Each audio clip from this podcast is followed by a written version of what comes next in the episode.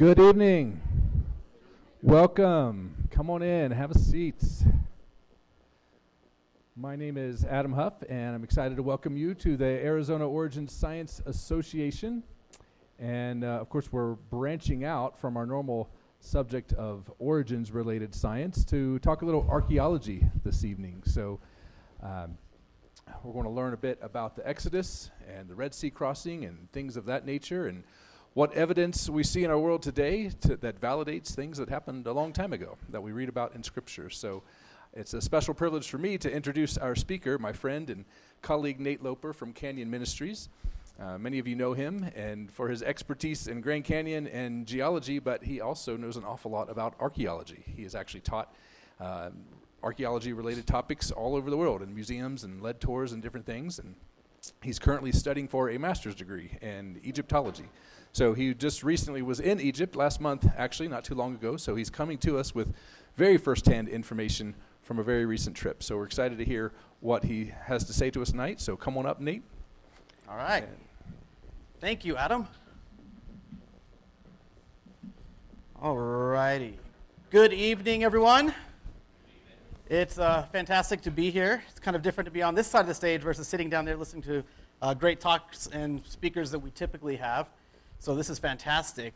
Um, so again, a lot of you guys I've known for uh, a number of years through Canyon Ministries, which is an organization that Adam and I serve with that does Grand Canyon creation-based tours uh, on a daily basis. So we have tours going out throughout the year um, that are backpacking trips and river trips, but then daily we have rim tours along the rim of the Grand Canyon and all kinds of fun stuff. So we get out there, we do a lot of rocks and geology, and so typically I'm out there doing a rock talk. Uh, but tonight, we're going to dive into a little bit of archaeology because biblical archaeology is one of my passions. I love learning about it, I love studying it, and I love sharing it with people too. Because understanding things like biblical archaeology helps us to understand you know, the history that the Bible talks about. And in one way, it's a form of apologetics. When you can study and see and understand what the Bible has to say, it gives us an understanding that God's word is true from the very beginning. And so we could talk about a lot of different archaeology topics in regard to the Bible, but tonight I'm just going to really talk about the Exodus, really. And so the title of my talk tonight is really uh, Exodus Epicenter, which is kind of a little discussion on some key things that have happened mostly in Egypt in relation to biblical archaeology and what the Bible actually has to say. So, talking about this, um, I love Egyptology. That's kind of my side of archaeology studies. And the reason I really love it is not so much about Egypt, but because of the histories and the events that have to do with the biblical narrative, the understanding of the stories and those events that we find within Scripture. And so, if you don't know, Egypt, throughout history, throughout time, has been an amazing place of, of safety, a place of even protection at times throughout the biblical narrative, throughout the biblical history. And oftentimes we mention Egypt, and a lot of times people think, oh, Egypt, that's a bad place, bad place, right? Slavery, bad, right? Yes, that did take place for a time. However, many times we see that Egypt was actually a place where God sent his people for protection, for safety, for refuge, all kinds of things. We see when there was a famine in the land that Abraham actually went to Egypt, came back fully loaded with grain, and given all kinds of wealth and treasures. That's a great story. We see that Joseph, when he goes into there, he becomes second in command. And by being that, that leader, that ruler, he's able to save his people from this big, massive famine that takes place. And not only that, but elevated to positions of power. God takes the small family of Jacob and turns them into a nation while they're there in Egypt. And they leave from there. Egypt is also a place that when the Assyrians were attacking and going into Judah and they were getting ready to siege and attack uh, Jerusalem, we can see that one of the Egyptian pharaohs, Taharka, came to the aid of Israel. They were allies. We see when Herod was trying to kill baby Jesus, when he was about the, the killing of all the youngborn, where did Jesus, where did Mary and Joseph go? They went to Egypt. So we see many times, yeah, there's actually a close connection between the people of Israel and Egypt. And in fact, at one point, God even says, Egypt, my people. He talks about them in a close way. Now, we oftentimes do associate Egypt with, you know, the slavery, the leaving the, the Pharaoh, and all of that kind of stuff. And that's the Hollywoodized version of it. But there's so much more to it. And so some of that uh, is really the reason why I typically love Egypt. And as Adam said, just this last month, had the opportunity to uh, travel throughout Egypt and see some amazing places, including some of these biblical sites where Joseph and Jacob and his family where they lived at. And so, uh, including some uh, weird looking, you know, cat looking sphinx type things there too, of course. Um, but a lot of fun and exciting.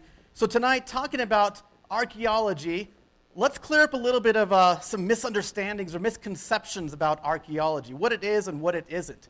So, sometimes, you know, you talk about archaeology, and what is archaeology? You know, is it all about finding treasure and bringing back gold coins and fun stuff like that? Not exactly.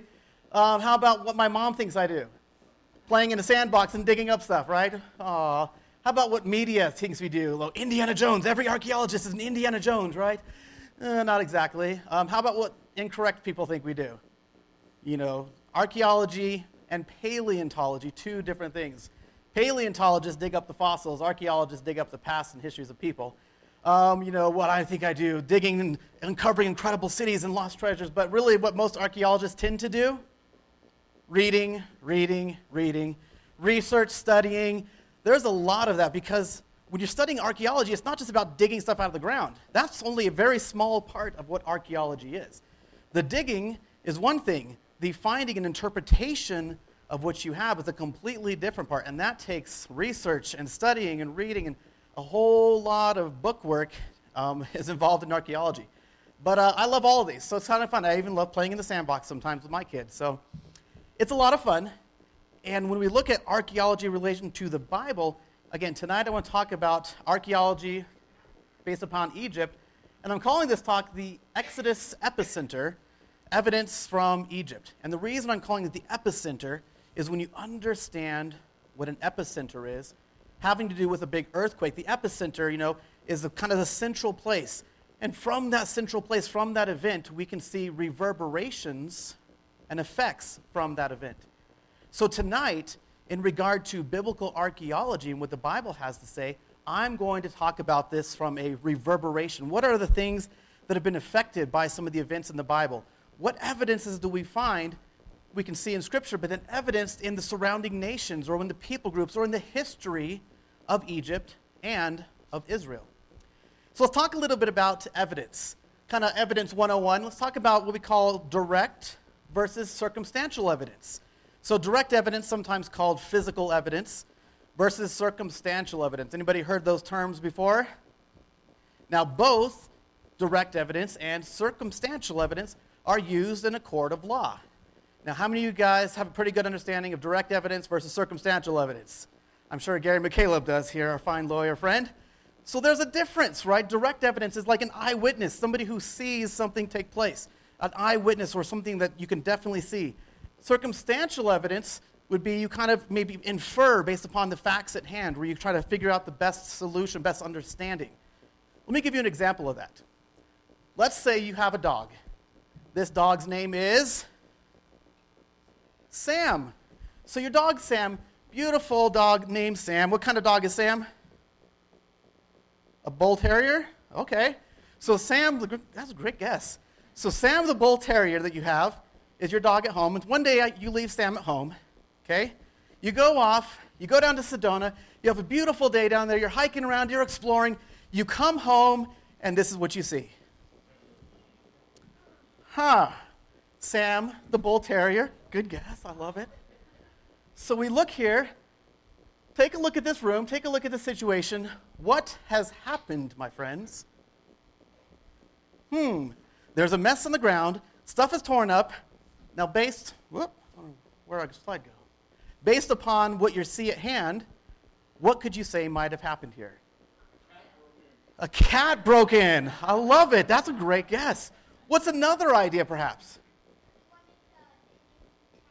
He so you're blaming Sam? Oh, but you don't know that he did it, did you? What else might have happened? We don't know 100% because we weren't there. A cat could absolutely have broken in, destroyed this place, blamed it on Sam, and he's sitting there saying, It wasn't me, right? But common sense tells us you leave a dog at home, unwatched, likes to run around, especially bull terriers, what's going to happen maybe? They might have torn up the place. Is this direct evidence or is this like circumstantial evidence? It's circumstantial. You weren't there as a witness to see it happen. However, what you can see is dog, mess. It's pretty easy to draw the conclusion, right? You look at this and you draw a conclusion based upon this circumstantial or this evidence that you see making the most sense of all the facts at hand. I don't know anybody in the room that would think aliens came in and zapped apart this room, flew out the window, and then blamed it on poor Sam sitting there, right? In the realm of possibility, I suppose it's out there, but the preponderance of evidence shows us this is the most likely scenario. Your dog, your mess, your problem, right? So, poor Sam, yes, Sam, Sam, Sam. Anyhow, looking at evidence, we have looking at the different types of evidence. Circumstantial evidence is something that's actually it's very fully admissible in court.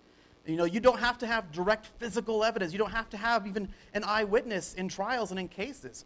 They've convicted many people based upon just the evidence at hand, the circumstantial evidence, which is something that I'm quite familiar with myself. Um, when I lived in California, I spent nearly seven weeks on a 30 year cold case murder trial. Now, we had no body, we had no physical evidence, we had no eyewitness, nothing that you might say, well, you can't convict because you didn't have any evidence. We had a lot of evidence based upon the circumstances at hand, based upon the interviews, based upon the events. And so we found, after the seven weeks, we found him guilty. And after that, he confessed to the murder. Absolutely. So we, circumstantial evidence is absolutely great evidence. Now, when it comes to the evidence of the Exodus, a lot of people say, well, wait a minute, there's no physical evidence of the Exodus. Well, that might be true, and for a very good reason. Question I like to ask people is what kind of physical evidence would you expect to find? What is it you're actually looking for, perhaps? Now, when you understand the environment and the landscape that the Exodus took place through, we're talking about deserts of shifting sand. We're talking about thousands of years. We're talking about a, a a people group that are leaving and migrating that aren't building great cities out of stone, but are literally living in tents, moving from place to place to place. Now, in only a few years, camping in the woods, you leave a spot there and it's going to be completely covered up, completely removed, probably no trace that you've ever been there. If you go backpacking or hiking in the Grand Canyon, we try to practice leave no trace principles, right? Because we want to make sure that we leave the environment clean and pristine. Now, imagine a group of tent dwelling nomads moving through the desert thousands of years ago, 3,500 years ago, what kind of evidence would you actually be expecting? Now, thinking about this, it goes even further. We have entire Egyptian capital cities that we know were in existence and are completely untraceable, unfound. Great cities like Ijtawi, which was the capital city throughout much of the 12th dynasty in Egypt. This capital city where the Pharaoh lived has been completely wiped out because of the shifting of the Nile River, where it's moved over this and it's covered in dirt and it's actually fields. They think they've actually identified the location of where it probably is, but no building exists, nothing that they found. They have no idea other than they've drilled down, dug down, and found a few bits and pieces here and there. But without the knowledge of where it was, it would be as if this entire stone city was completely make believe or completely vanished from the face of the earth.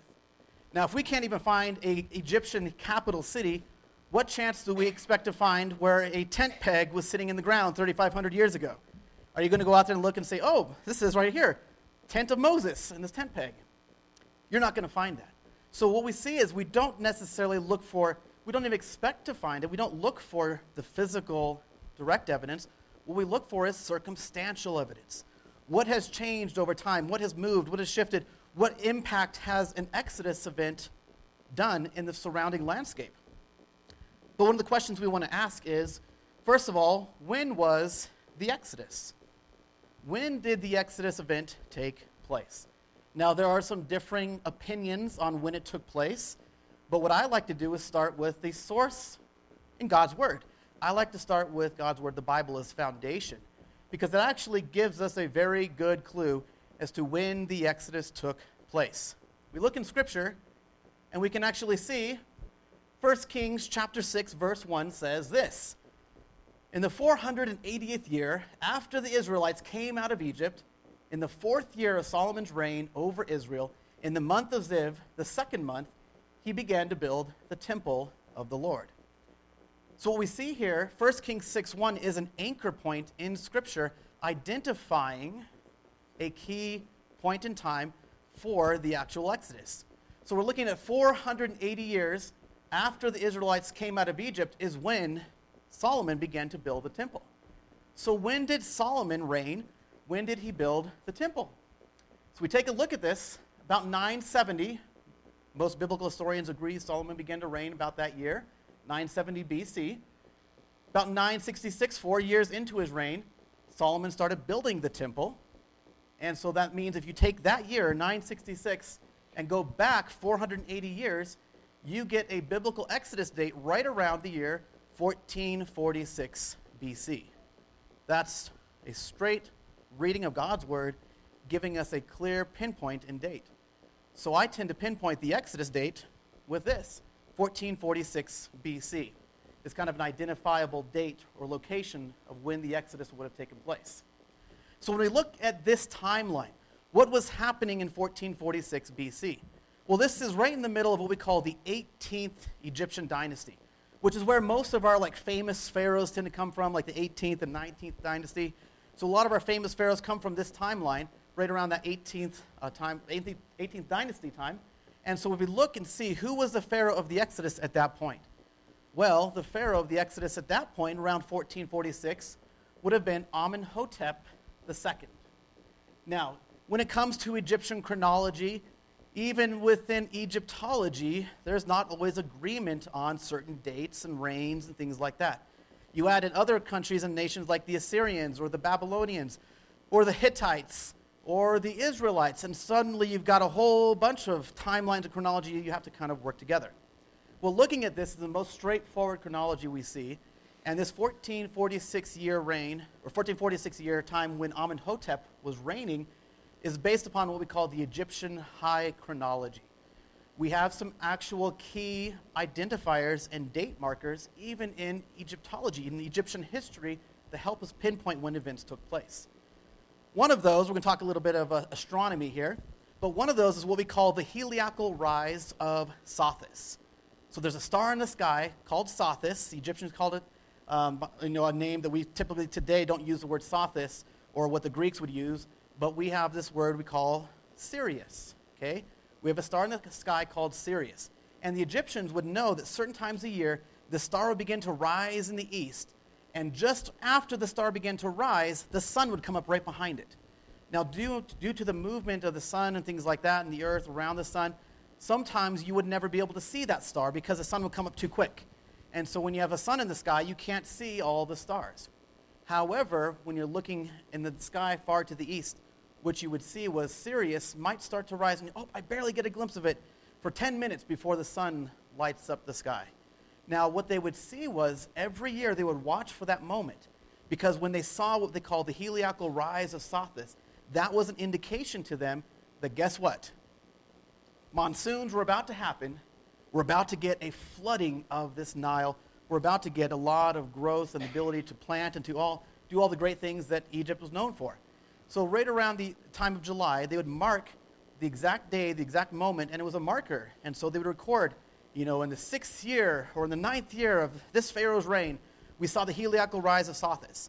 Now, we can pinpoint those dates and those years and the rise because we have great software today that's based upon mathematical observations and things like that.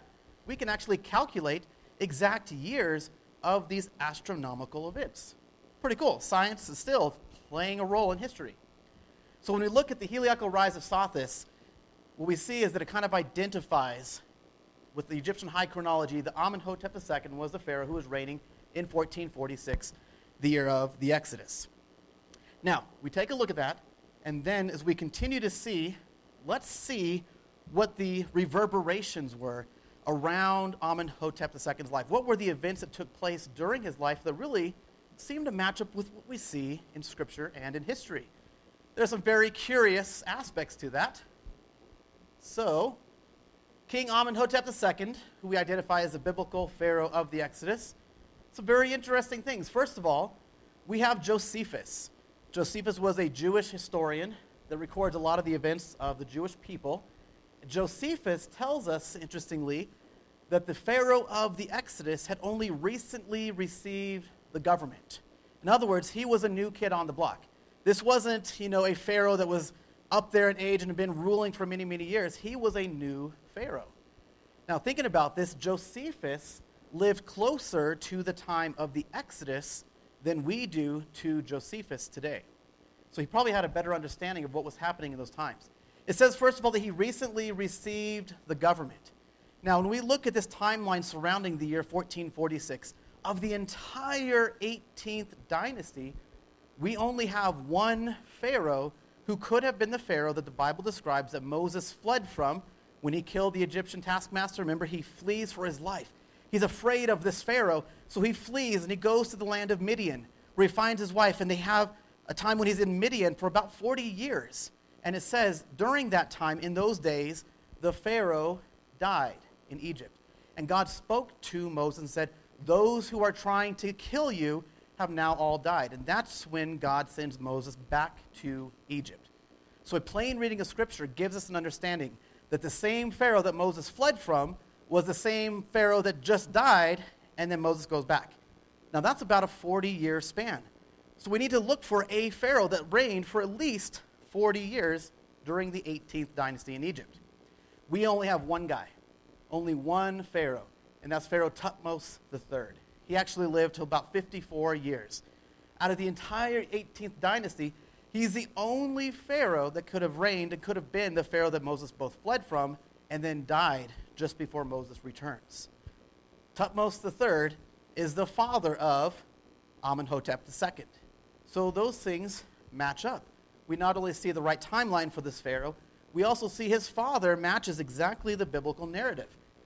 So, Thutmose III, the Pharaoh that lived long enough for him to be the Pharaoh that Moses fled from and then returned right after he died, his son is Amenhotep II, the guy you see right there. Now, another interesting fact from the life of Amenhotep II Amenhotep II was the only Pharaoh of the 18th Egyptian dynasty to have his capital in what we call Lower Egypt, right around the land of Goshen. Now you're like, what's the point of that? Well, if you think about it, what does the scripture reveal to us? Moses is constantly going back and forth to the Pharaoh, sometimes even daily. You know, when the, when the 10th plague happens and the death of the firstborn happened, in the middle of the night, he actually calls Moses to go see him. In other words, this Pharaoh had to live close to where the, the Israelites were living, had to live close to where Moses was at. Now, of the entire 18th dynasty, only one Pharaoh lives in what we call Lower Egypt. Now, if you, pick, if you see a map or a picture of Egypt, what you're going to find is there's this really big, long river, right? What's the name of that river, guys? The Nile. So, the Nile River, the longest river we have, the Nile River kind of goes opposite from most of our rivers that we typically think about. When we think about most of our rivers, you know, going north to south, that's what most of our rivers do, like the Mississippi, and a lot of our rivers kind of go north to south. Well, the Nile River actually flows the exact opposite. Starting way far south, it actually comes from the mountains and it flows from south to north. And in Egyptian history, the upper part of the river was called Upper Egypt, around today's uh, Luxor and where ancient Thebes used to be and the lower part where it dumps into the sea and where it makes a big delta, the biblical land of Goshen, that was lower Egypt. So if we look at this, all the rest of the pharaohs of the 18th dynasty lived way far south in what we call upper Egypt. Only one pharaoh this entire time lives close enough to be by the Israelites. And guess who that is? Amenhotep II. All the other pharaohs lived about 400 miles away. Now, does that fit the biblical narrative? Does Moses have to hear about something taking place or go to have an audience with the Pharaoh, jump on board one of the Nile boats and go 400 miles upstream just to have a conversation with Pharaoh to say, hey, uh, God says, let my people go? Pharaoh says, no. Moses says, okay, I'm going to go back home. 400 miles all the way down to the river. Back and forth, that, that doesn't make sense with the narrative we see at all. What we see is this is a conversation taking place back and forth. The only Pharaoh that we can identify that would have fit this bill, Amenhotep II. It's the second reason why I believe this is the Pharaoh of the Exodus. Third reason is kind of an interesting one, maybe not a direct understanding, but maybe an inference. But God said regarding the 10th plague in Egypt, regarding the firstborn, he said that every firstborn male will die. He doesn't say everybody except for only the, the rulers will die. He doesn't say everyone except for you, Pharaoh, will die. He says all of them. So if God is being very, very specific, and I'm not, you know, we're not sure 100%, but if God is very, very, very literal in saying every firstborn of the land shall die, that means usually the Pharaoh would have been killed too, right? Because usually the Pharaoh is the firstborn. He's, you know, the son of the king, and he becomes the next king, right? Well, in this case, that's not at all. Amenhotep II actually was not the firstborn in line. There was another son, an older brother, who actually dies before this takes place. Amenhotep II was not the firstborn son, so therefore, when the 10th plague of Egypt happened, he would not have been killed. Now, interestingly enough, his heir, we see Amenhotep IV, was also not the firstborn son. Amenhotep IV was actually a second-born son. In between, Amenhotep II just taking reign and, um, and his, his successor, Tuthmosis IV, one of those sons dies. Could that son have been that son that died in the 10th plague? We're going to talk a little bit about that too. So, anyhow, three key things about the life of Amenhotep II. But as we continue to look at, oh, there's, uh, there's Goshen. Sorry, I forgot to show you that one. There's part of that biblical land of Goshen. So, this is a picture I took last month. We are driving through the eastern delta, actually right nearby where the Israelite Hebrews would have been living it. Pretty cool. A beautiful, lush land. Pharaoh tells Joseph, I'm going to give you and your family the best of the land, right? That's where they moved to.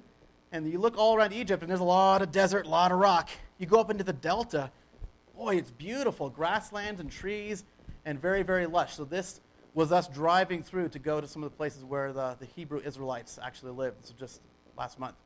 So, anyhow, we continue to look at the life of Amenhotep II, we have some other curious events that show us and give me an understanding of why this would be the Pharaoh of the Exodus. First of all, as I just mentioned, Amenhotep II's successor, Tuthmosis IV, was not a firstborn son. The firstborn actually dies. So, how many of you guys in this room are a firstborn? Men and women, let's see. So, imagine you're all dead. Next in line to take care of the family would be, you know, your younger sibling, right? So, this is the case we see with Amenhotep II's successor, Tuthmosis IV. He's not the pharaoh to take place, or not the pharaoh to take the reign next, but he suddenly comes to power. And in fact, he writes about it at the foot of the Sphinx, between the, pad, the feet of the Sphinx, is actually a stela, a monument that was erected by Tuthmosis IV, Amenhotep's heir, and he talks about how he had miraculously gained the throne It's a pretty incredible story. We don't have time for all that tonight, but it's a recognized fact that he was not in line for the throne. Something happened to his older brother. Could he have been one that died in this 10th plague? Could he be the son of the Pharaoh who died? I think so. Number two, interestingly, right after this, in the life of Amenhotep II, there is a major power decline in Egypt. So Tuthmosis III, Amenhotep's father, is a very powerful ruler. He's known as the Napoleon of Egypt. And he goes and does amazing campaigns all throughout, about 17 different campaigns. Now, Amenhotep II only has about two to three campaigns. He doesn't really do a whole lot during his life. It seems that suddenly something happened to the power force of Egypt. This great, mighty power. In fact, they talk about, apart from Ramses II, Ramses the Great, Tuthmosis III probably was the most powerful of all the pharaohs. So we go from this massive powerhouse of subduing the lands and going into Nubia and going into to Assyria and battling with the Hittites, all this crazy stuff that's taking place. And then also we go from a great power to like nothing, kind of puny. What may have happened early on in the life of Amenhotep II? What could have happened that took away all that power? Well, maybe the loss of 600 plus chariots and horsemen. Maybe all those that drowned in that sea. You lose your entire army of charioteers, you're not going to be doing so well to go and fight other nations, right? interesting little observation. Another observation is there's a drastic change in foreign policy right around this time. All of a sudden, Amenhotep II starts making treaties with all these nations around him. Now, his father didn't need to make treaties. His father was like, like the greatest king in the entire earth at that point. He didn't need to like say, hey, hey, uh, can you really help me here? Let's, let's make an agreement that we can like, you know, be buddies and allies, right? No, if you're like, if you're like the king, if like you're the man, you tell people what to do, right? You're like, hey, you're not going to go there. hey, you're going to give me all your gold, right? That's what we see with Thutmose III. However, when Amenhotep II comes on board, guess what? He's now like vying for, for political power with other people and saying, hey, can you give me, can you help me making all these treaties? All of a sudden, he wasn't a dominant power force in the land necessarily. Number four, a very interesting observation. Now, Amenhotep II did do about two, maybe three campaigns, in other words, military expeditions during his lifetime. One very curious one that some Egyptologists have identified, and that is in the year 1446, the same year we're looking at for the Exodus, he goes into a military campaign into the Levant. Now, the Levant is kind of where we see with like Jordan, Israel, like that whole region, Syria, that region right there, basically the Holy Land. He goes into the Levant, which is curious because this takes place in November. November is typically not a time of year when pharaohs and kings go to war. In fact, the Bible tells us regarding events later on, it says, in the spring when kings go to war. Springtime is a time of war. You go later in the year, and it's kind of their rainy season, you know. They kind of get a monsoon season, kind of like what we have here. And it can be very difficult to go in November. It's not a time of year you're typically going to go. But suddenly, he has to leave to go in a campaign to this region, to the Holy Land, to where the Hebrew Israelites were from. He goes on a big campaign and he brings back a bunch of slaves, a bunch of servants. And in fact, he goes there, as he goes onto there, he lays waste to a lot of the land. Was he perhaps looking for those Hebrews that just escaped? Knowing that they came from, you know, the land of Israel, this whole region over here, they came from this land of Canaan, going back to there, maybe he was actually doing a second attempt at trying to run him down and bring him back.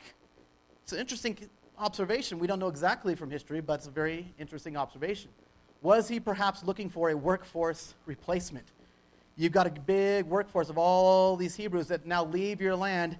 November, there's a lot of agriculture that needs to take place. All of a sudden, you're sweating, saying, We're not going to be able to bring in the harvest and the crops. We need some workers. Maybe they were going to bring back some workers to replace those Hebrews. Now, the fourth, or sorry, the fifth little observation here regarding Amenhotep II I find very curious. His second campaign, only two years, he also goes back into Canaan. He keeps going back to the same place where these Hebrews would have just left from. During this time, he writes in his own words that he captured and brought back 101,128 slaves. He brings back over 100,000 what he refers to as Asiatics. Now, Asiatics are not necessarily like we sometimes think of Asian region, you know, like typically the Far East. We're talking about like the Near East. And Asiatic was a term that they called people from this region of Canaan and from Syria and from this whole area. Basically, if you were to talk about a Hebrew people, you might call them Asiatics. That's kind of the term he would use. So Amenhotep II, curiously, says that he's going to go be, he brought back 100,000 of these Asiatic slaves. And he makes specific note that 3,600 of them were what he refers to as the Apiru or the Habiru. Now, the word Habiru is very similar to another word like Hebrew. In fact, many Egyptologists, biblical historians, believe that the Egyptian word Habiru is a transliteration of the word Hebrew. We see that with Egypt. We also see that with ancient Assyria, uh, with the Akkadian language. They both have this reference to a Habiru, a Hebrew people, that when you understand and study the Habiru people in every way, shape, and form, fits the bill and matches the biblical Hebrews. So he goes back, he goes and brings back 100,000 slaves. It almost appears as if he had a great hatred for these Asiatic people living there. He goes back twice into this region. Maybe he did have a great hatred. Maybe these guys really showed him up, and so they're really trying to come back and really go back and bring them back. Maybe he's looking for them. In the meantime, instead of going directly to Israel, where does God have them go? They go to Mount Sinai, not in Israel. And what happens is during that time, there's 40 years of not going to Israel. Maybe God saw it fit during this whole timeline with foreknowledge of the events that would take place. Maybe God saw it fit to send them to Sinai where they would be protected and in safety from this Pharaoh who's continuing to go on a rampage to look for them. What an interesting thought there. Now, we see a definite hatred that Amenhotep II had for these Asiatics, for these Hebrew like people. We can see it with his own words. Here's a quote from his uh, campaign we just talked about. And in his own words, he says, After His Majesty inspected the takings, in other words, all the loot and stuff they were bringing back, after His Majesty inspected the takings, great and plentiful, they were all forced to become prisoners. Then two ditches were dug with everything pertaining put into them. All the takings, all the prisoners were put into the ditches. Then he filled the ditches with fire. And his majesty kept watch over them until dawn, his battle axe in his right hand.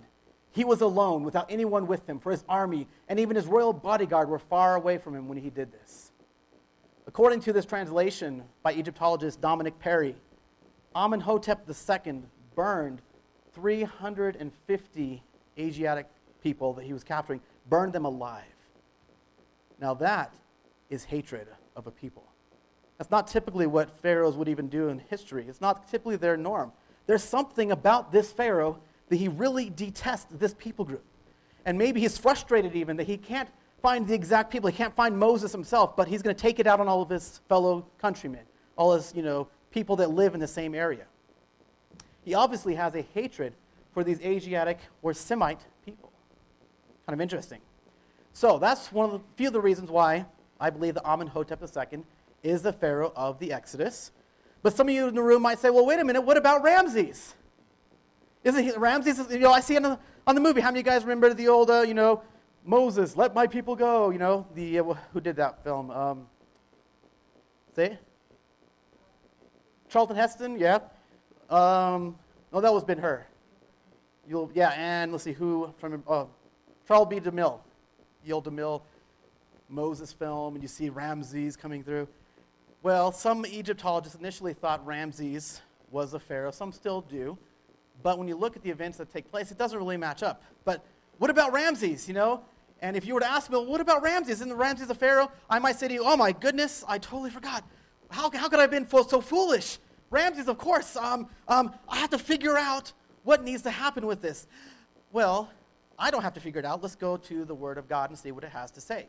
So when we go and examine, we take a look at the Word of God, what we can see actually is the reference that most people would use to say, ah, Ramses is the Pharaoh of the Exodus, right? So when we examine the Word of God, we examine Scripture, what do we see?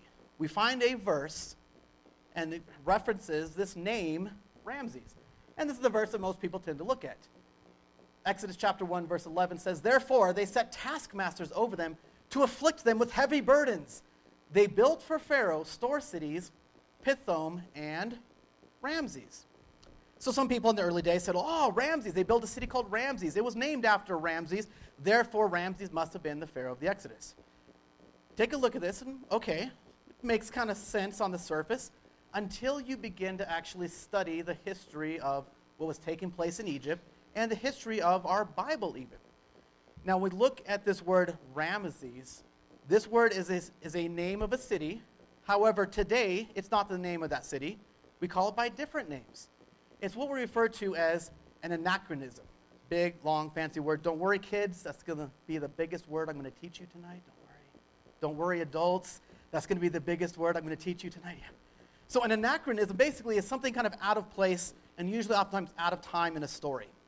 So, an example of this first of all, if I were to tell you that back in 1540, Spanish conquistadors came through this region, they actually came in through southern Arizona. Then they swung over to New Mexico before they eventually came down around through the Hopi Mesas into this part of Arizona once again, and they discovered the Grand Canyon back in 1540. Now, if I were to tell you that story, you're like, yeah, that makes a lot of sense, right? Until you start to think about it. I just said that in 1540, Spanish conquistadors came into Arizona and into New Mexico. Well, back in 1540, did we have Arizona? Did we have New Mexico? Well, the land was here, right? But did we call it by those names? No. So if I were to tell somebody, for example, back in the 1600s, that, you know, a couple hundred years ago or 100 years ago that Spanish conquistadors came to New Mexico, they would say, New Mexico? Where's that? Arizona? What's that? They didn't use that term. We use that term today, and when I tell a story like that at the Grand Canyon, I use those terms of like Arizona, New Mexico, because I'm trying to communicate to my audience the place that I'm describing. The place is the most important part, not even the name. Now, if I tell you, for example, that back in the year 1643, my earliest ancestors that I've been able to trace back, a guy named Jacobus Loper, he actually came to America and he founded and helped settle part of what we call New Amsterdam. And he actually was a Dutch man of war ship captain in New Amsterdam. Some of you guys might be saying, New Amsterdam? Where's that? Some of you historians in the room might say, New Amsterdam, that is New York. We call it New York because I think it was right around 1654 that it went from the Dutch control to the English control. And they renamed it New York. So it doesn't make any sense to you today when I start talking about New Amsterdam. It makes more sense to you, oh, New York, yeah, I know where that is. And if I were to tell you that their house was actually on Manhattan area and it was actually on the corner of Stone and Pearl Street, I'm identifying present day locations to convey to you an actual location. It makes sense to you today, right? Now, of course, back then they didn't have all those names, but it's an anachronism that I'm using to convey the story. The same thing is true we find within Scripture, actually. We find that you know, the earliest written words of the Bible were not even written in the typical Hebrew square Aramaic block letters we see today. That wasn't even used until they went into captivity into Babylon for 70 years. Before that, they actually were writing throughout most of the biblical history, throughout most of like you know the kingdom of Egypt, of, of Israel and of Judah, they were using what we oftentimes refer to as Paleo Hebrew, or even biblical Hebrew, which looked very different. And so over time, you know, as they're looking and as the Bible's being compiled, sometimes they're having to take earlier written versions and update them to the language of the people. We tend to see this probably taking place when they come back from captivity in Babylon, when they're going through and we get Nehemiah and his men that come together and begin to read the Word of God in a way that they could understand. They had to take it from a language or a written form that they were using to a new form that the people could understand. And many biblical historians believe that that's when certain, like, updates, you might say, to the Bible, like key places that, well, like Ramses. Ramses wasn't built, it wasn't known, sorry, it wasn't known as Ramses in 1446 when the Hebrews were living there. But it was known as Ramses at the time that we would see this update to the Bible, so that you can communicate with the present day audience. Because the Bible's not really so much about conveying key exact words as it is about the events and the histories and the stories and the locations that have taken place. So most people think, looking at this timeline, that this city called Ramses was actually an updated place name. Before then, it had other names like Avaris and Peru Nefer, which is the Egyptian word meaning basically bon voyage. It was a port city where it was a great harbor, so it was also known as Pernefer. It was at one point known as Ramses during a very key point It was also later known as Qantir. And if I were to go to Egypt today and if I were to tell a taxi driver, can you take me to the city of Ramses? Can you take me to Pernefer? Can you take me to Avaris? They're probably going to scratch their heads and say, I have no idea where that is. So I kind of have to use the modern location, we call it. And the site where this would have been is an archaeological dig site we call Tel El Daba. That's what we call it today. So if you're referring to a place, Avaris, Peru Nefer, Ramses, Qantir, Tel El Daba, are those the same place? Yes. So it's not necessarily the name that we find that's important in Exodus 1:11, it's the location. And during this time, this location actually where we see the city of Ramses in the time of Joseph, in the time of Moses, this was known as Avaris. And then shortly after that known as Peru It's the same location, but a different name. But of course, the people of the day reading the Bible would have said, I don't know where Avaris is but I know where Ramses is. So we kind of see this anachronism in the Bible. We find that throughout other places, including locations described in Israel, that they were going in when the conquering of, Israel, of Canaan took place. They describe key locations within there. So this place name does not necessarily associate with Ramses, but the location. So we can kind of rule out Ramses second. That's kind of a whole different talk we can get on to, not necessarily for tonight. But the next big question, what we talked about, when was the Exodus? who was the Pharaoh of the Exodus. The other question we want to dive into is where was this Red Sea crossing? This is a highly debated topic among Egyptologists, among biblical historians. And you know what? If I'm completely 100% honest, we don't fully know. The Bible does not give us the exact location necessarily. It doesn't tell us with a flag it was here. But we read what the Bible has to say, and based upon what it says, we can draw some conclusions about that narrative. The Bible gives us a very good clue. Exodus chapter 14, verse 2. This is God describing, telling things to Moses as they're leaving Egypt. He says, Tell the people of Israel to turn back and encamp in front of Pi Hahiroth, between Migdol and the sea. In front of Baal Zephon, you shall encamp facing it by the sea. Here we find three key locations that we can use, actually four, including the sea, four locations that we can use to kind of triangulate where this Red Sea crossing would have taken place according to what the biblical narrative says. Pi Hahiroth, Migdol, the sea, and Baal Zephon. Now, the question is, where were those locations? Well, that is what's kind of debated among Egyptologists, among biblical historians. Where were those locations? And a lot of people that try to figure this out have done a lot of research with the landscape, have done a lot of research in the Bible, but oftentimes I find a lot of people don't actually go to the location it took place, like Egypt. They don't study this from Egyptology because Egyptian history, Egyptology, actually gives us a very important clue. It actually provides information about this. We take a look at those locations, and what do we see here? First of all, we see that word Pi Hahiroth. Now, that's a fun word. It's often been translated as meaning the opening or the mouth of the water, or sometimes the opening or the mouth of the river, the opening or mouth of the canal. Pi Hahiroth basically means opening of the water, the mouth of the water. Now, interestingly, this picture you see in the background is from uh, Luxor, which is a Karnak temple, and back then it was known as Thebes. And if we see here, see, you got a laser, there we go. So this is the hypostyle wall of Pharaoh Seti I. And what we see, if you look here, here's the Pharaoh, Pharaoh Seti, with his chariots and his horse right here, and he's leading back all of these captives. You see that? They're leading back all the captives. Now, here's something you need to know about Egyptian maps and things like this. This is what this is, it's actually a map.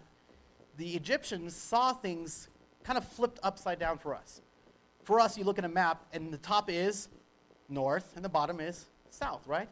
But because the Egyptians saw the Nile as a source of life, they saw the world starting at the top and going the opposite way. kind of like we talked about with the Nile River. For them, the directions were opposite. South was north. So directions are reversed. East is west, back and forth here. So we look here, what we see is Pharaoh Seti bringing back a bunch of captives, and they're getting ready to cross this canal. And you can see actually there's some crocodiles in there. He's leading them across this canal. Now, here is a picture of what that actually looks like, a little bit better drawn, easier to see. Seti first, his horse and chariot. He's leading back captives here. He's leading back all these captives here with their arms tied behind them. And they're getting ready to cross this canal of water. And there's a sea of water here. Okay, we can see some tilapia fish here. We can see crocodiles right here. And in the middle here, we have this kind of bridge, a mouth or an opening of the water, you might say. Now, if you look here, um, there are hieroglyphs that are actually associated with this crossing. You don't see in this picture, but they're identifying this location, which is right here. And the hieroglyphs that you find that identify this is in Egyptian, it says Ta Dinet, and then down here we have this that says Yam. So Ta Dinet means the division or the dividing, and Yam, oftentimes like we see in Hebrew, the word Yam means sea or water. So we see here, interestingly, a division of the sea. And then the last symbol down here is what we call a determinative. It actually is a picture of a canal. So you put this together, Ta Dinet Yam, and then the canal is telling us this is a, a division of the sea canal. In other words, it's a division of a canal that comes from the sea. Interestingly, what does that word Pi Hahiroth mean? Opening or mouth or division perhaps of the water.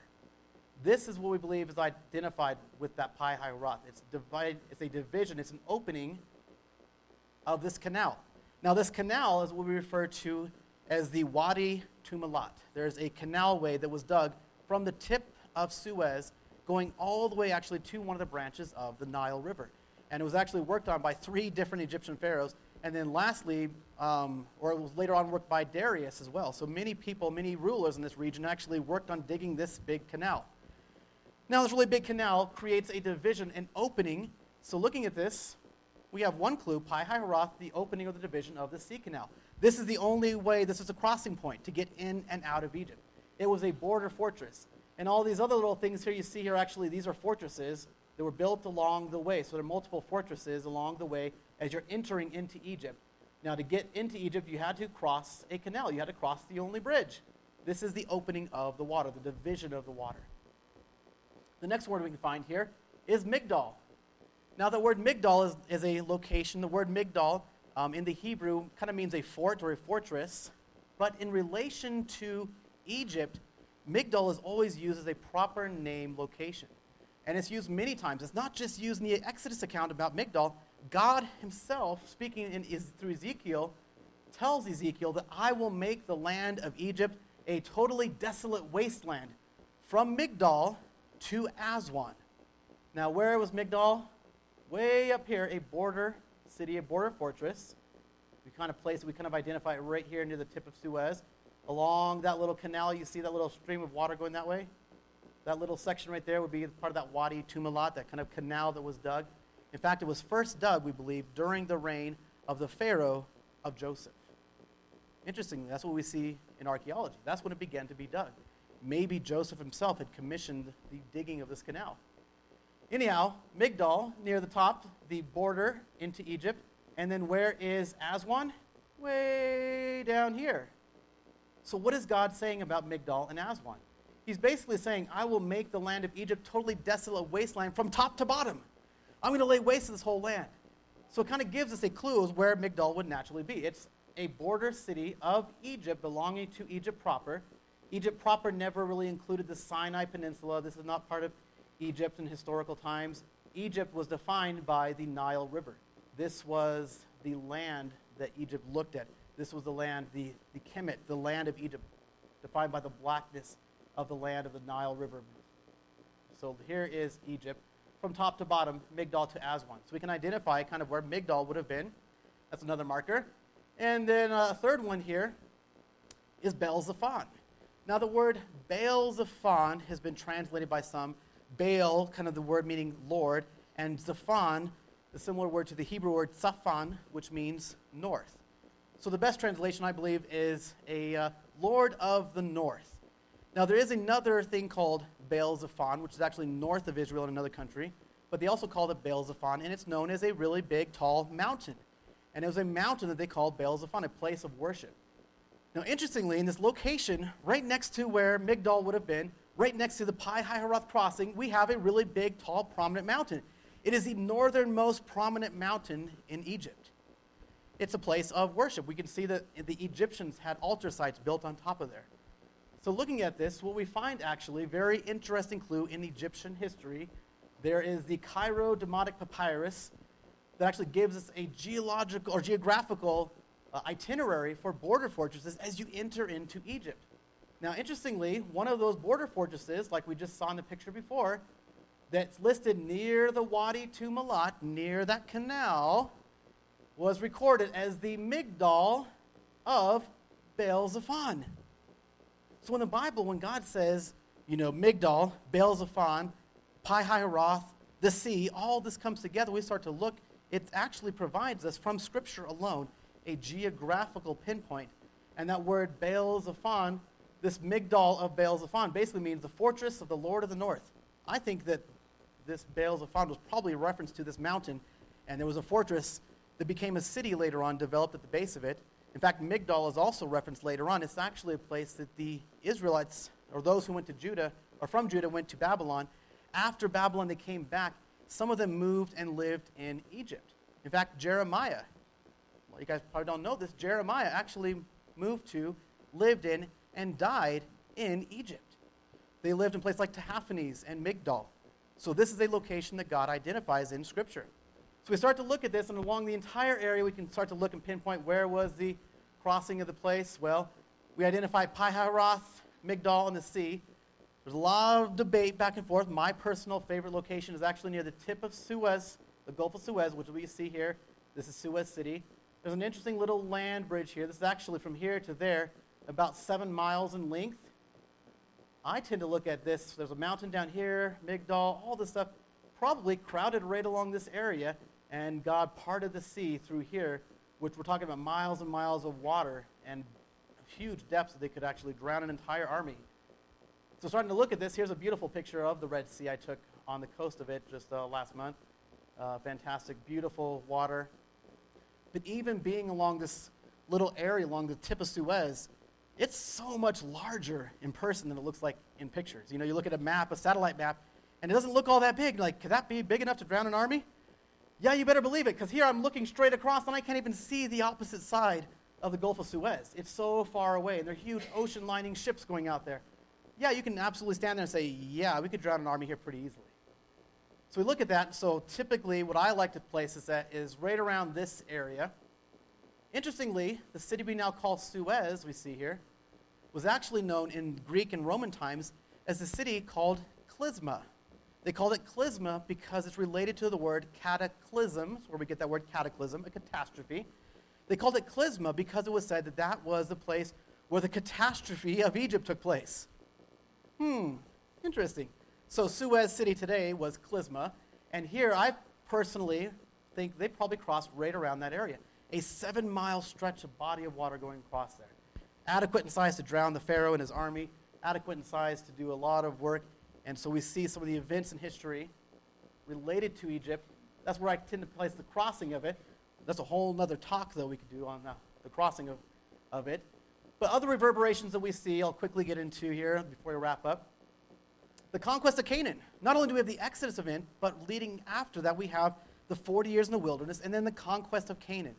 Interestingly, at the right time, the right place, and involving the right people, we have records of things that have taken place for example, these are the Amarna letters. This is a picture I took from the British Museum in London. These are tablets written in cuneiform language, the Akkadian script here.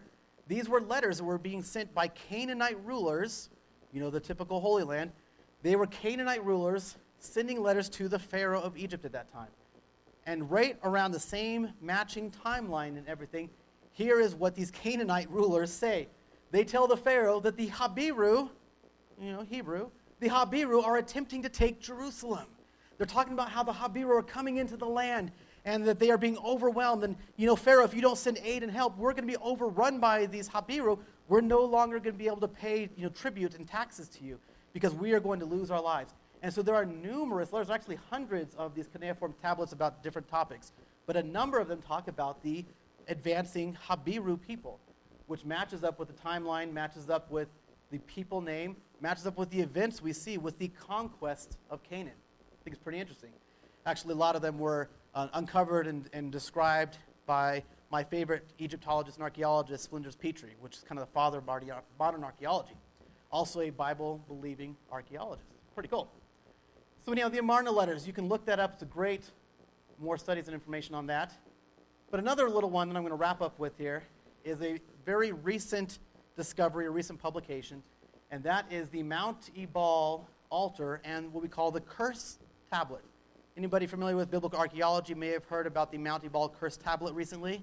2019, Dr. Scott Stripling with the Associates for Biblical Research, he and his team uncovered as they were wet sifting through some, some rubble from an altar site that they found on Mount Ebal um, back in the 1980s. A guy named Adam Zertal had discovered a curious altar site on Mount Ebal which actually very interesting because what we see here is that God describes an event that was supposed to take place in Deuteronomy and says to Moses, On that day, Moses commanded the people, When you have crossed the Jordan, these tribes shall stand on Mount Gerizim. So part of the people would stand on Mount Gerizim to give a list of which tribes would stand here to bless the people.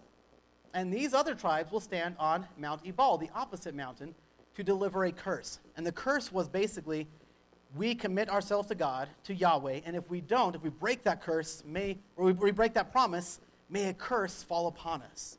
It's a blessing, you know, if you keep God's commandments, keep the ways of Yahweh, you will be blessed. If you break the promise, you break the covenant, you will be cursed.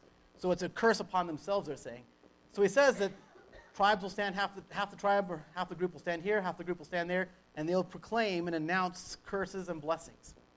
So on Mount Ebal, on this mountain of cursing, Adam Zertal found this interesting altar.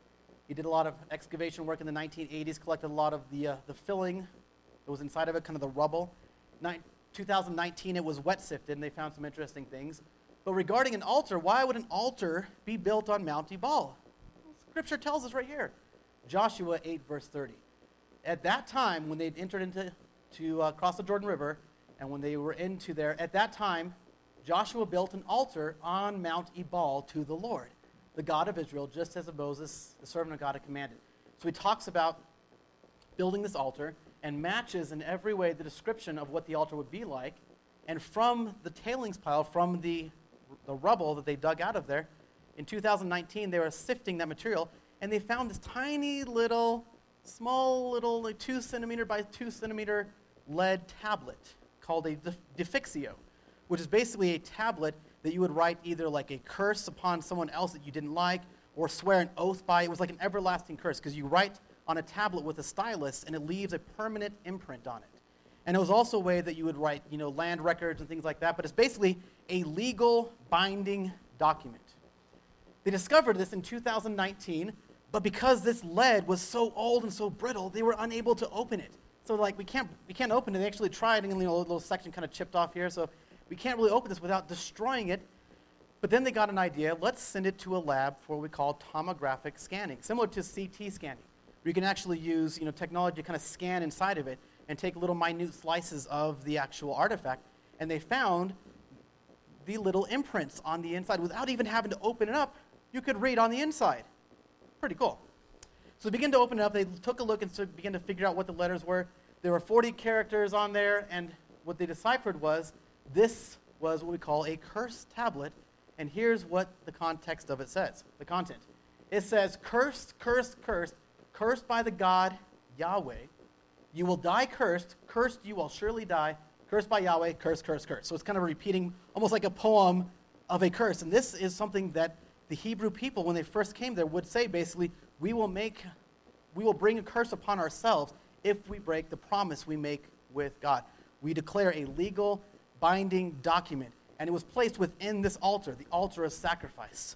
So you write this legal, binding document for you and your people, and you throw it into the fire and say, Let this forever bind and hold us to the ways of our God. Pretty interesting. So, there's actually a research paper being done on it. It's actually groundbreaking, but um, groundbreaking archaeological discoveries. All the kids got that great. So, archaeological discoveries about new and exciting information, I believe. The research paper has not even been fully published yet. They, they actually announced it last year, um, spring of last year. They announced this cursed tablet and Scott Stripling and his team have been still going through trying to do the archaeological work to kind of really get a good, solid, peer reviewed research paper. It's still actually undergoing peer review because I want to make sure that the, the announcement and discovery is done really well. But on the inside, we find these very interesting characters. These are some of the early, what we call Paleo Hebrew, we talked about, or Biblical Hebrew. Kind of a earlier, before that, we had this Proto Alphabetic, kind of the beginnings of the alphabetic language. For anybody who's seen um, patterns of evidence, the Moses controversy, they talk about the development of our written language, coming from what they refer to as Proto Alphabetic, or sometimes known as Proto Sinaitic. And so the development of our letters, these are actually the letters that we kind of would use for Y, H, W, which really in Hebrew is Yahweh. Now, it's actually one of the earliest known forms of the written word Yahweh. And if this whole discovery pans out, this artifact could be the earliest known reference or mention of the name of God in history that we've discovered. Pretty cool. Not only is that amazing, wow, an awesome artifact, but it also shows us that at the time of the conquest, at the time of the Exodus, at all this time, people actually could write alphabetic language. So it shows us that looking at this, yeah, it dates to the same time period. This is what the, the research team, they determined it dates to right around 1400 BC, the late Bronze Age, two period.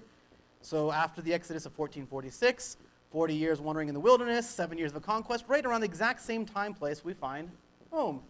So it confirms a biblical date for the Exodus.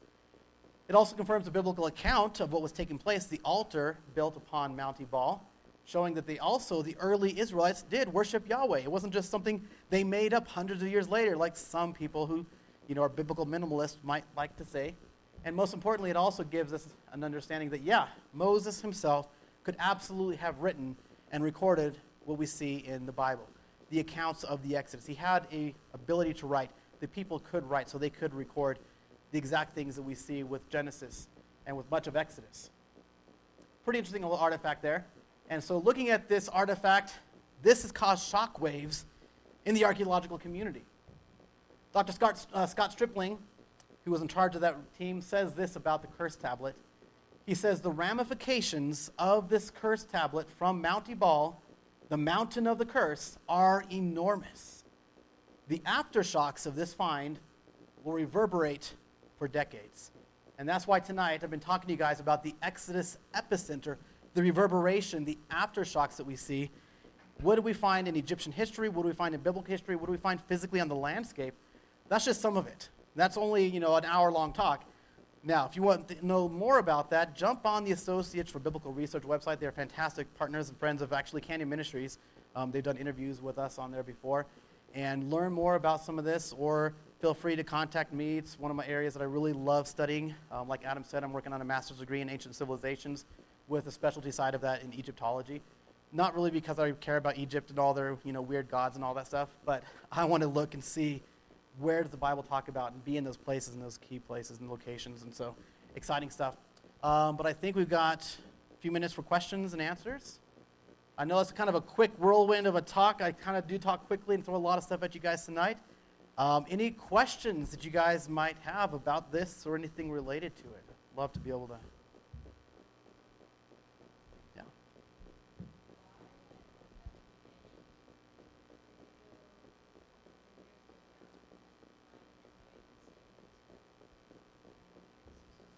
Great observation. So, why do the years go down? Well, this is what we call BC, before Christ time period. And so, if you look at it, we are at what year right now? We just turned into year 2023. What was last year? 2022. You continue going back, eventually, you get to the year zero, right? And it's around that time when the birth of Christ took place. So, but if you're going to go from when Jesus was born, before that, what year are you going to go a year before Jesus was born? You might say year one before Christ, year two before Christ. So you're going to add up going the opposite. So when you look at timeline of history, BC to what we call AD, which is today's present, is kind of where we have that dividing. So when you start to work your way backwards, the further you go back in time, the larger the number gets. So that's why when you see like Solomon's reign, right? He, lived, he reigned right around the year 970 BC, and then four years after that, you're getting closer to the time of Christ, would be you know, four years after that, 964 or 966 BC. So we kind of see that the times actually get shorter and shorter and shorter in the BC side until we get to Christ. And then from Christ's birth until today, they grow bigger and bigger. Hopefully that makes sense. It is kind of confusing. I even get confused. I'm like, wait, we're talking about this. Which century am I talking about? The 15th century BC? That means, okay, it does get complicated. But that's where we see the A, BC to AD, which is kind of today's modern time. Really, history centered around Christ. Pretty cool. Questions? Anybody else?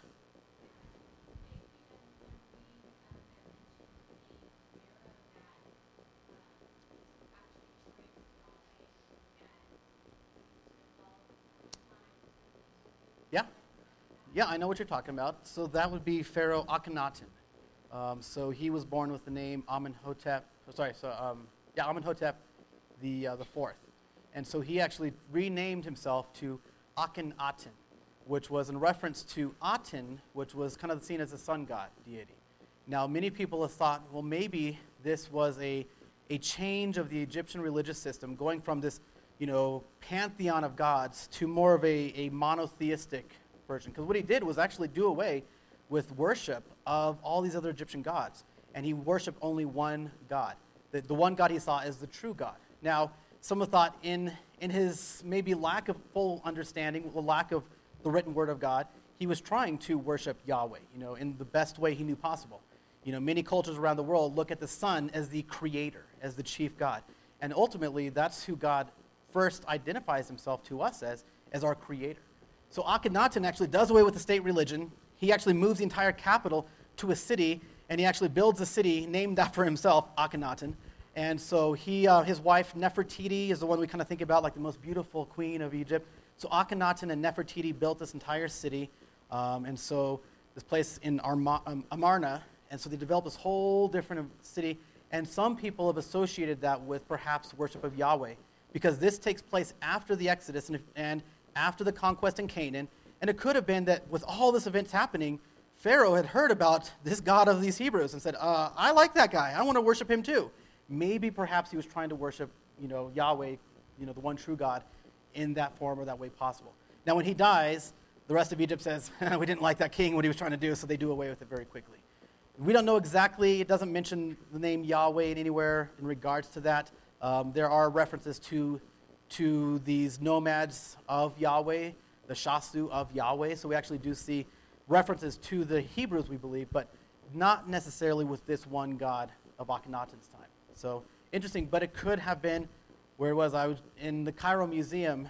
They actually have um, his sarcophagus that was found in a lot of those artifacts. So it's kind of neat to kind of see that. And we kind of wonder maybe this was somebody that saw the power of, of God and what happened with Egypt and the land. In fact, what does it say? Um, I can't remember the exact reference, but when they're going into to conquer Jericho, Rahab is there and she's saying to the spies, she said, you know, I want to basically help you. In fact, the entire city is in fear and trembling because they have heard about the power of your God in Egypt with the Red Sea, and they've heard about the power of your God as you came through here and how you defeated the Amalekites and all this. The entire region, the entire land had already heard about what God was doing. They heard about the power of, of Israel. They heard about the power of Israel's God. And so, of course, no doubt, the Pharaoh would have also heard that. He would have gotten these letters coming to him from these Canaanites saying, uh, this whole new little band of rebels is basically unstoppable. Something is happening. They're being helped by God. And so maybe perhaps Akhenaten saw that and said, hey, let me do away with this useless pantheon of gods that's not been doing us any good. Let's serve this one true, powerful God. I don't know. Could be. I like to think about it. It's a great, great question, great observation. Yeah. Other ones,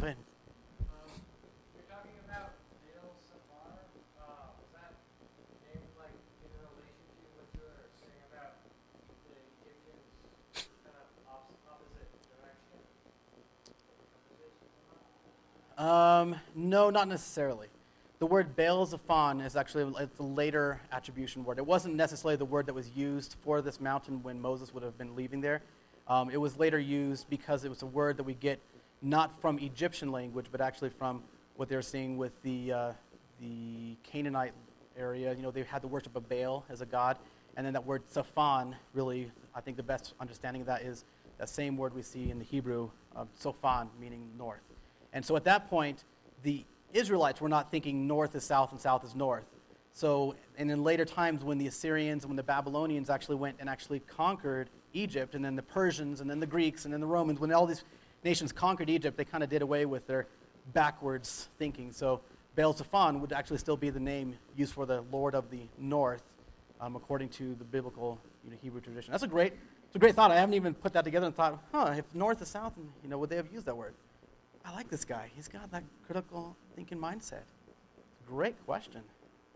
Uh, other questions? We still got some time here.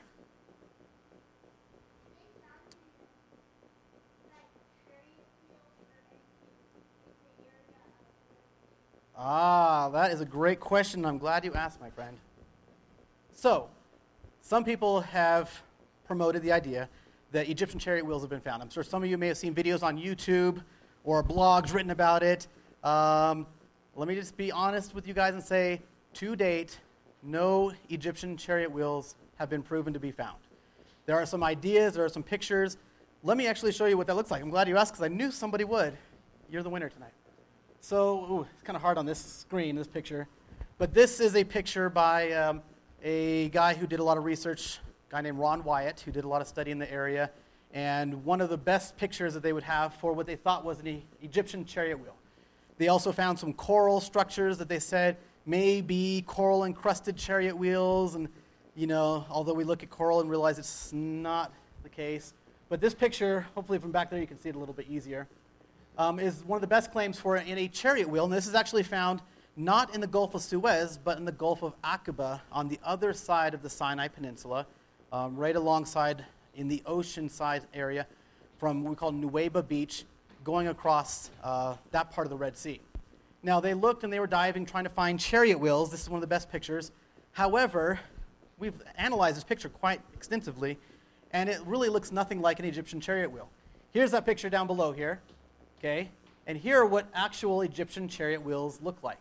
In fact, here's a picture I took just last month in the Cairo Museum of a chariot from the same time period, the same you know, area um, of the Exodus. Now, look at these spokes. First of all, narrow spokes. Look at this hub connected here, okay? Very different. The wheel is actually, the entire thing is made out of wood. And they actually had a little, like a rawhide wrap on the outside, like a little tire on the outside for shock absorption and protection of the wood. If you look at this here and you start to analyze this here, they don't look anything alike, do they? This is the best evidence, the best picture of the chariot wheels that you might see on YouTube. Sorry, YouTube has created a lot of bad archaeology. We call them, you know, armchair archaeologists. It's not done such a good job with true understanding. Good intentions, not always the right conclusion. So we look here, look at these spokes, okay? This is a wheel of sorts, right? It's round, it has these, okay? I would say, yeah, it's a wheel. But is it a chariot wheel? Could it be something else? Could the ocean actually have a lot of wreckage? You know, flotsam and jetsam, all kinds of stuff littered along there. Could the ocean sea actually have a lot of stuff? Yeah, in fact, it does, right in the same exact area. But look at the, the kind of so called spokes here. First of all, most chariot wheels, and especially of this time, were actually having six spokes. There are one example here that we see of a racing chariot that only had four. This was really not used very much during this timeline, but this has four. Okay, but they're very flat. They're very flat, not a rounded spoke. Look at the hub right here. Doesn't look anything like this. So, yeah, you might see this picture on YouTube and somebody says, oh, they found chariot wheels. And if you didn't know anything about what a chariot wheel looks like, you might say, yeah, that actually looks pretty good. Oh, there's a wheel. It must be a chariot wheel. But if you understand what chariot wheels look like, you're going to say, eh, we know what Egyptian chariot wheels look like. This is actually the tomb of, uh, of King Tut right here, which was a 100 year discovery anniversary just this year, just recently. So all these chariot wheels stacked up. We know what they look like. This doesn't look like it. So, to further answer the question, a project that I worked on this last year was what is this? If we look at this and say it's not a chariot wheel, it's helpful for us to figure out what it actually is. So, through a lot of painstaking research, we actually determined it's not a chariot wheel, it is a pulley wheel. It's a pulley wheel from a ship, and we have, you know, you're pulling up cargo and things like this from a boat. And in fact, if you look at it, what pulley wheels look like, these kind of flat sections here, look at the hub here, it's metallic. Chariot wheels were never made out of metal, they were always made out of wood. This chariot wheel picture is not a chariot wheel, it's actually a recently fallen pulley wheel that was actually laying on the ocean floor, we believe. So, to answer that question, so far there have been no chariot wheels that have been recovered, like brought up and saying, look, this is a chariot wheel, or have been actually documented in any way. There have been some ideas about it, there have been some thoughts. Maybe this could be a chariot wheel, maybe this coral structure could hide chariot wheels. However, I've talked to great guys like uh, Dr. Robert Carter, who is a young earth creation marine biologist, and he says, You know what? I've seen the coral structures they're talking about. They're not unique. We find the same coral all around the world. It's nothing special about it. It's kind of a table coral growing there. So, to answer that question, as much as I would love to say, yes, we have the chariot wheels, yes, we've discovered chariot wheels at a Red Sea crossing, I got to be honest and say we haven't to date. Nor should we expect to actually find them. Okay, just because we don't have the chariot wheels doesn't mean the event didn't happen. First of all, we have God's word that said it happened. That's enough. But second of all, chariot wheels and chariots were made out of wood. Does wood sink to the bottom right there where they were crossed? No, they float. And in fact, with these crashing waves and currents moving, these chariots would have been swept along the ocean. They would have floated away and they would have rotted very quickly. Wood in the ocean environment, especially with fish and all kinds of mollusks and all kinds of stuff, actually decomposes wood very, very quickly. What chance would a chariot wheel made out of wood, sitting in the exact place, not moved over 3,500 years, have to survive to the present day with all kinds of creatures eating it and decomposing it? We should not expect to find chariot wheels or chariot parts in the Red Sea crossing. We really shouldn't. So, for those who say, oh, you've never found the chariots, therefore the Exodus didn't happen, you got to go back and say, oh, you're kind of actually asking the wrong question. We shouldn't actually expect to find them at all. So, to answer that question, I'm glad you asked because I knew somebody would. We haven't found any confirmed chariot, wheels, parts, pieces, um, horses, men, anything like that from a crossing, despite what you might see on a YouTube video or a clickbait, you know, website that's going to get you to click on it and read, oh, groundbreaking discovery, and with a million ads behind it, you know, a lot of that has different motivations. Um, I'd love to say yes, but at this point, we got to say no. Maybe we'll discover something, who knows? But we shouldn't really expect to find that, nor should that rule out in any way the actual event of the Bible. Great question. I think we've got time for about one more question, if anybody's got it. Ooh, are we sure the tablet said Yahweh? So those letters is basically the Y, the H, and the W, which is the Hebrew word, the, the name Yahweh, which is, they're pretty sure, and that's actually that exact thing is what they're really trying to make sure is researched well and published well, because they want to make sure that their translation and interpretation of this tablet is going to stand up to, to scrutiny. So the research paper by uh, Dr. Scott Stripling and the Biblical Associates for Biblical Research and the rest of their team are really making sure that that is 100% buttoned up foolproof. So yeah, looking at those letters in combination, that's what we see in Hebrew. In fact, the what we oftentimes refer to as the tetragrammaton, the word for Yahweh, actually usually includes four letters. But the earliest records, the earliest versions, actually only included three. So again, this to me says this is a very early tablet, a very, very early reference to the name Yahweh. And so, yes, in Hebrew, we would be sure 100% those letters in that combination are speaking about Yahweh, the God of Israel, the God of Judah.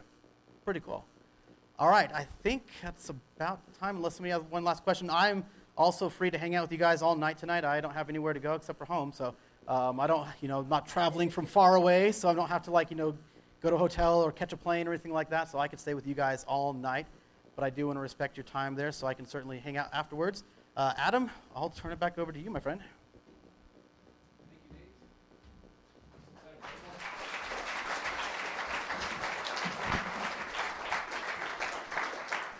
I'll, I'll leave you the keys, Nate. You can lock up you know, later tonight. Turn the lights off when you leave. yeah, you're welcome to do that. Yeah, definitely hang out. Uh, I'll close this with in prayer in just a moment. But yes, hang out and chat with Nate. He'll be happy to continue answering questions as, as long as you want to hang around. Uh, a couple quick announcements. Our next Azosa presentation is exactly four weeks from today, March 16th. Our speaker is Dr. Thomas Kendall, and he'll be speaking about fossils. Anybody like fossils here? Fossils are pretty cool. And so the, the title of the talk is The Witness of the Fossils. We'll be looking at how the fossil record actually supports the biblical creation narrative um, rather than the alternatives that it's often used to present. So come back and uh, on uh, March 16th and join us then. And then uh, we do have our resource table set up back in the fellowship hall as usual. Unfortunately, we don't have any archaeology books. We need to we need to correct that. But we got lots of stuff and. Uh, we have put a bunch of stuff on clearance. We have a 50% off table back there tonight. So come back there and check it out. So let me pray. Father, thank you so much for, uh, as always, the way in which the world around us and the things that we see line up with what your word has to tell us. We should expect that, and uh, we trust what you have told us, regardless of whether we find the evidence we'd like to see or not. But we're grateful for uh, what we do have, and uh, we pray for Nate and others like him who are working hard to continue to uncover things that that confirm your word and pray for wisdom and discernment and interpreting those things correctly and and uh, pray that incorrect interpretations would be uh, just rectified, Lord, and, and put away. And thank you so much that uh, you've given us your word again, and we can rely upon that. Bless Nate and the work that he's doing, both at Canyon Ministries and with all of his research and studies for his degree. Uh, continue to bless him with wisdom and, and discernment, and uh, use the great skill you've given him to present it, to share with as many as, as possible, Lord. Uh, bless this evening and, and everyone here, and keep us safe as we head home. In Jesus' name we pray. Amen.